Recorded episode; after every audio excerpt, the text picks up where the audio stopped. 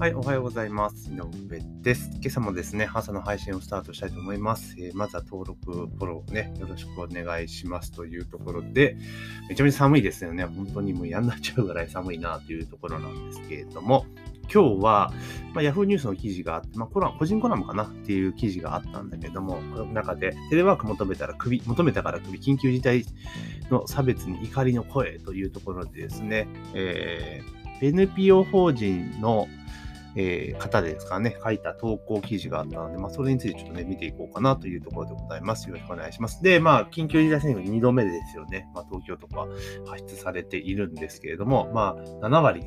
出勤を削減しなさいとね、してくださいと政府から要請があって、まあ結構テレワークに応じている。まあ今回2回目になるので、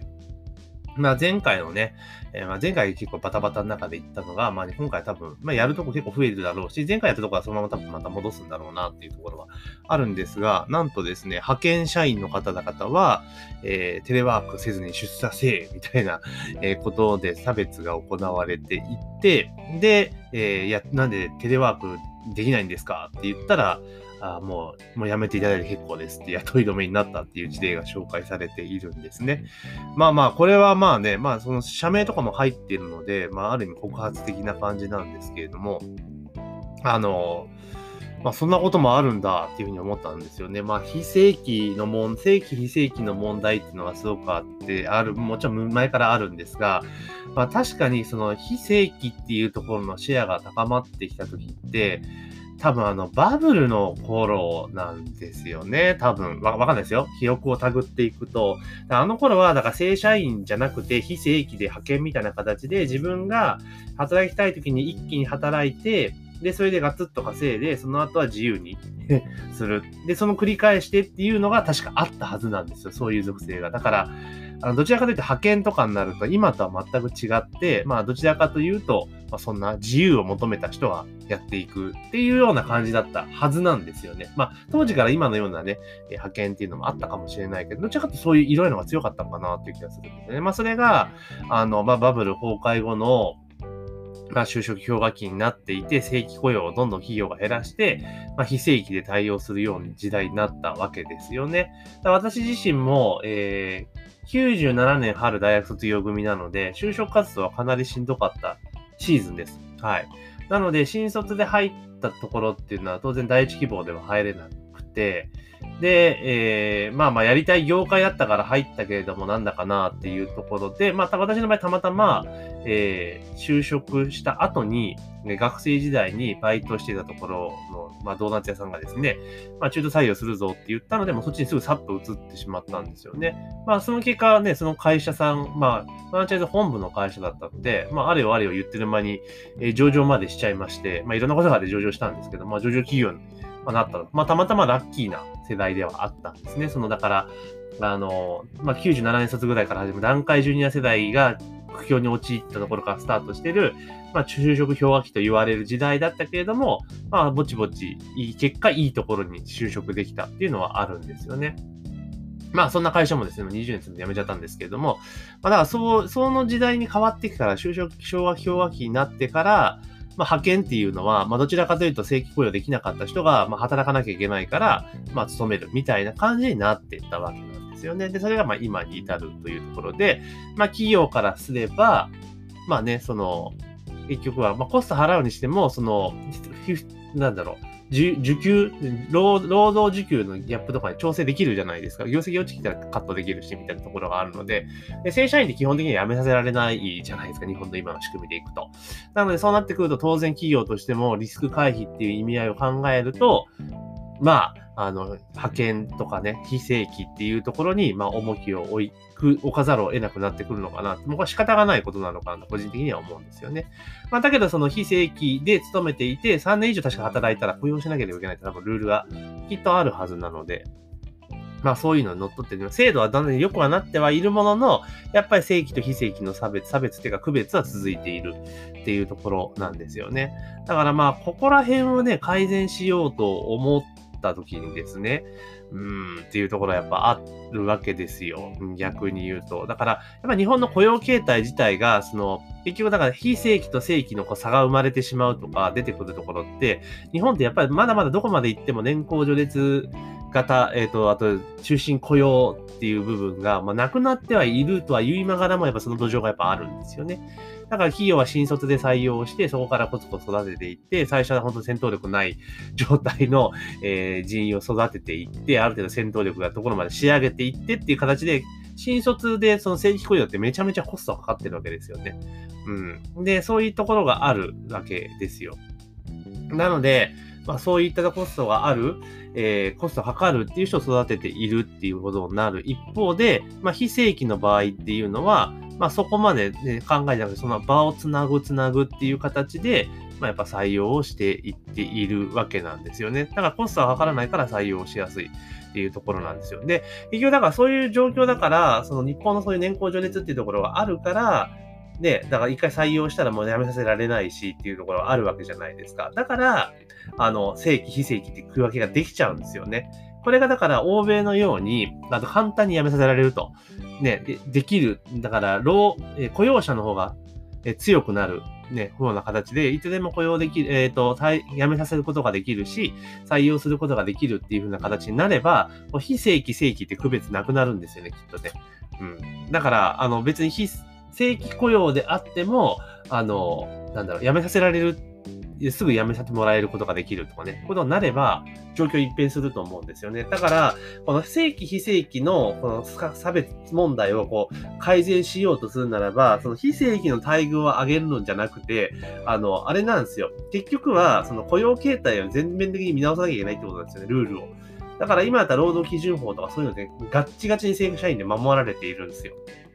守られてるんですね。だから、企業側としても、その守られた正規雇用をした人が、みんなこう戦闘力マックスってすげえ会社のために頑張るぞっていう人だったら別にいいじゃないですか。やめさせなくたって。だけど中には、いやいやもう自分はもうこれまでしかやらないしとか、まあこの時間で別に出世しなくてもいいし、みたいな、そういうなんかね、とりあえずなんかご飯だけ食べていけばいいや、みたいな人の集合体になっちゃったら企業成長できないですよね。っていうのがあるので、あの、やっぱ企業としてもね、正社員の数ってのはある程度減らしといて、非正規でかまかなってやらざるを得なくなっちゃうわけですよ。だけどこれが、あの、もう全然、いや、戦闘力ならねえやつはもうクビだと。やめてもらって結構ですわ、みたいな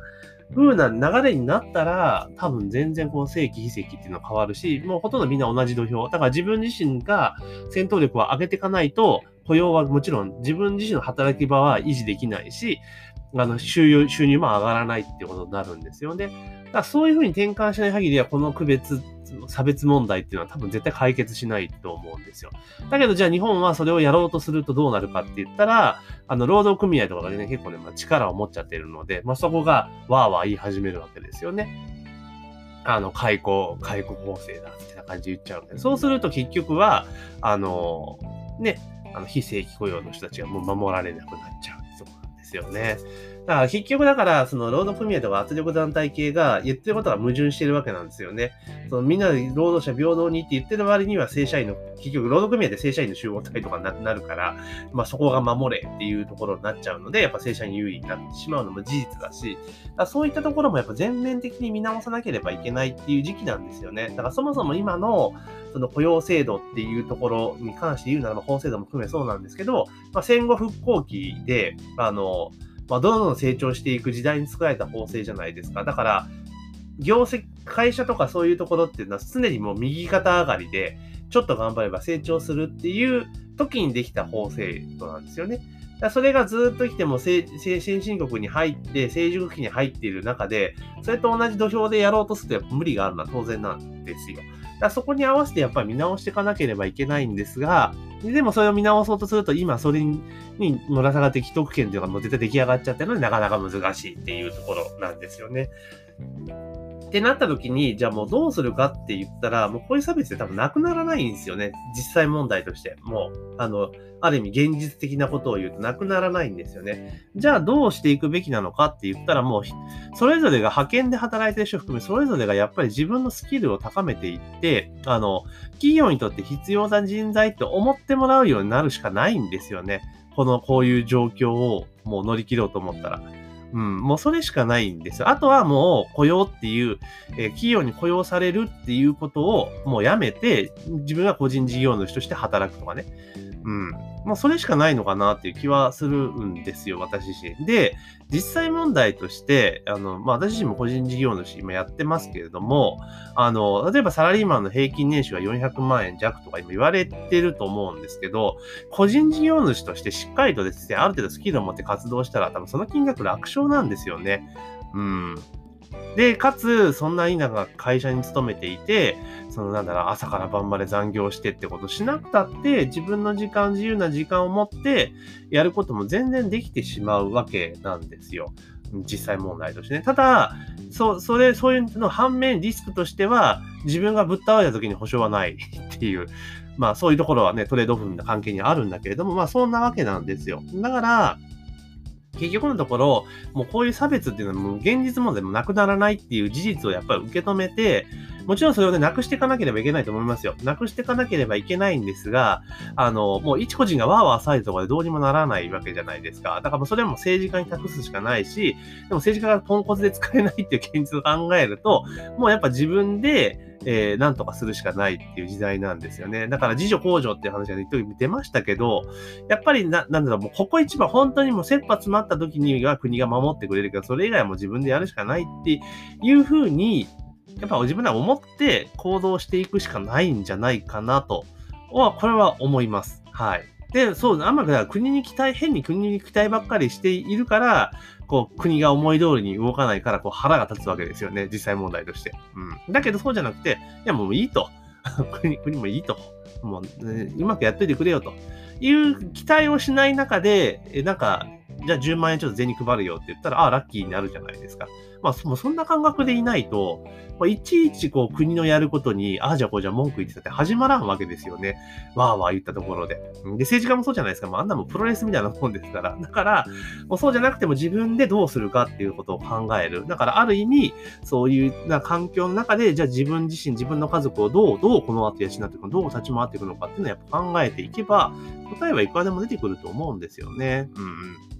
なんで、こうやってね、テレワーク差別とかね、正規非正規で差別のは絶対良くないと思います。良くないと思うんだけれども、でも現実問題として日本の今の雇用の制度からいけば、まあ、起こっても仕方がないことなんですよ。だからこれをじゃあどう変えていくのかって言った時にはもう、あの、国の制度を変える、繰り返しなんですけど、国の制度を変えるってのは個人では無理なので、じゃそれを集合体として、なんか活動してね、変えさせるっていう、アクション、まあ一個の選択肢としてありですけど、じゃあ貴重な時間をそんなことにぶっ込んでいいんですかっていう話なんですよね。うん。だからもう、そう、個人としてやっていくのであれば、あ、個人でかね、そうなっていくんだったら自分でどうするか、その環境の中でどう考えていくのか、どうこうアクションしていくのかってことを考えた方が生産的だし、逆に今のようなそういう差別で腹立って気分が悪くなることもなくなるんじゃないかなと思います。まあ、これは人それぞれ価値観の問題とか考え方の問題なので、あれなんですけれども、でも私はそんな風に思っていますというところですね。なので、あの、もう、そんな、あの、差別っていうことはもう当たり前にあると。これをゼロにすることはもう人間社会上無理なですよ、結局は。それぞれの利害もあるしってことがあるから、だからもうそういうこと考えてそこはもう割り切って、私は行くしかないんじゃないかなと、個人的には思います。まあこれはね、賛否ある意見だと思うので、何が正解ってわけじゃないけれども、私自身はそう思ってますよというお話になります。というところで今日はですね、えー、テレワーク差別というところでね、えー、正規社員はテレワークできるけど、非正規はテレワークできず、テレワークなんでできないんですかって言ったら、じゃあもうやめてくださいって言われた話で、そういうコラムがありましたので、まあそれに対してですね、思ったことをお話しさせていただきました。というところでね、番組の登録とフォローをね、ぜひね、お願いします。というところで、本日の配信は以上とさせていただきます。今日も一日頑張っていきましょう。